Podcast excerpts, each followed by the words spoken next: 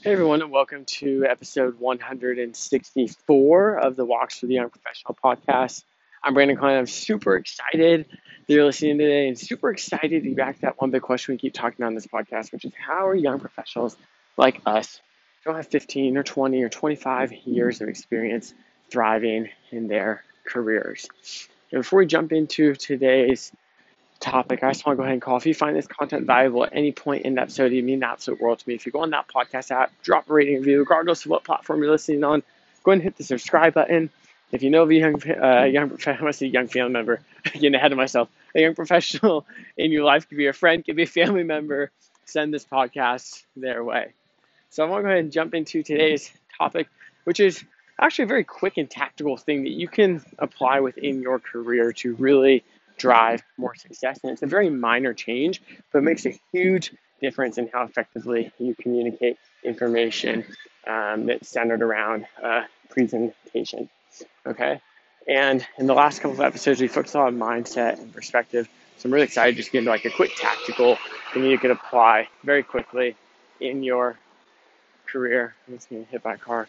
Um, and really, what happens is when we are in the position to give these presentations on a specific topic, um, usually it's around something important, right? You are providing a comprehensive overview, and in most cases, even a recommendation on what that overview is related to for next steps. And we feel like, you know, if we don't include everything on the slides, that people won't understand it.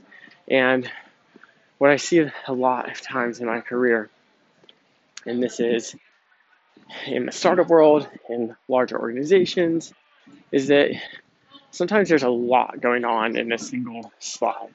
And no one has bad intentions by doing this. Actually, I think they have the best intention, right? They want to they want to communicate all the information they need, and so that their audience understands everything related to that topic, which is great intention.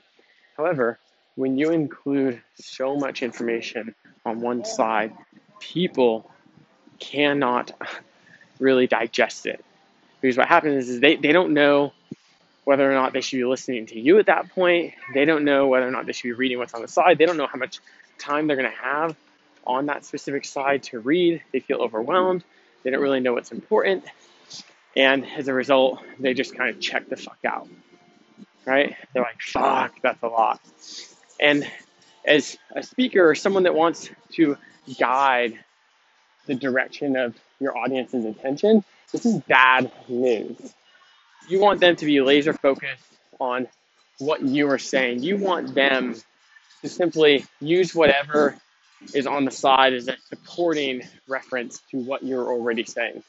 So, what I've learned, and this was especially important when I was in the startup world and pitching investors, is no more than three to six bullets on each slide.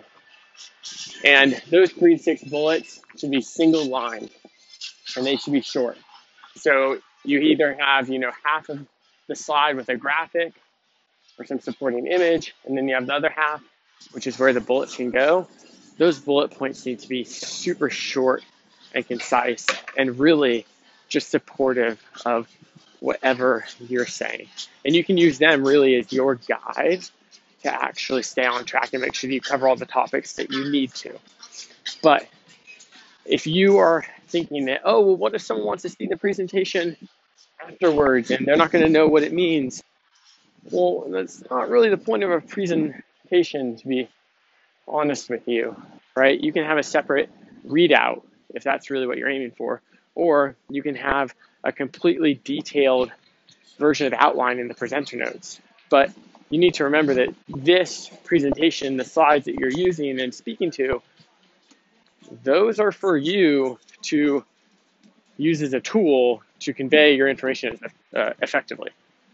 They're not like a leave behind so that someone can use it like an encyclopedia and understand every single thing that you said during your presentation. That's not the purpose of it. So, when you are creating these presentations, less is more. And one thing that I learned in my most recent organization, which I've actually adopted, which is just brilliant, um, is the use of just graphics. Like if you're just trying to get an effective point across.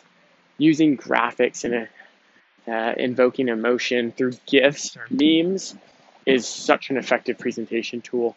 And you can really tell an amazing story by doing that. And you realize, holy shit, I don't need any bullet points. I don't need any of this elongated information that I previously used to get my point across. Because that's all you're trying to do in a presentation. You're trying to get a specific point across around a specific topic and then make a recommendation that's aligned with that.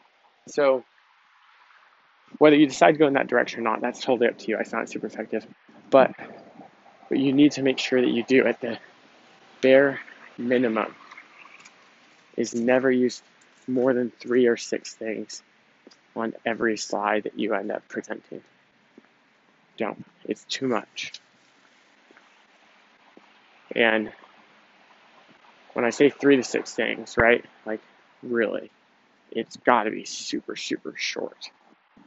There's a difference between a presentation and a leave behind. If you feel the need to go ahead and leave something with your audience, could be an internal presentation, could be a sales presentation, then have a separate material for that.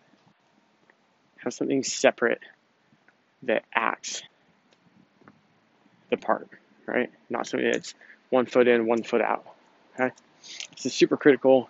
You might be thinking, well, geez, okay, I get it, I get it. Like less, less, less. Like there's a reason why I'm talking about it so much. I've seen presentations go so sideways time and time again in my career because of this like rule being broken. And I've been on I've been on the end where I've had that happen to me and I've been on the end where I've been the one that's completely checked out wondering what the fuck I should pay attention to. Right? Both cases were bad. That's what I'm telling you right now. Here's how you avoid it. So, like I mentioned in the beginning of the episode, if you find this content valuable, it'd be an absolute world to me. If you go on that podcast app, leave a rating review. I love hearing what y'all think, but also at the Young professional, just like us, find this podcast on the Apple Podcast app. And regardless of what platform you're listening go ahead and hit the subscribe button. So you can get these daily notifications. These are not super long, 45 minute to hour episodes. These are quick, 7 to 12 minute episodes. You get in, get your goal nuggets for a day, and get the fuck out. You're that much more of a badass in your career as a result. And know of a young, you know, professional in your life, could be a friend, could be a family member, send this podcast their way. So you be on the same advantage playing field as you are in your career to thrive in theirs. So with that, I hope y'all have a great rest of your day. And I'm going to go ahead and end on the episode with the same offer they make on the end of every single other episode, which is if you ever have a question or idea or something or just cool that happens in your career, reach out to me on Instagram at the Brandon Klein to chat through whatever topic it is you reach out about. Also, just continue to grow this community, which is one of the core drivers why I started this podcast in the first place. Why I continue on with it every single day. So I hope you'll have a great rest of the day. Can't wait to talk with you on the next episode.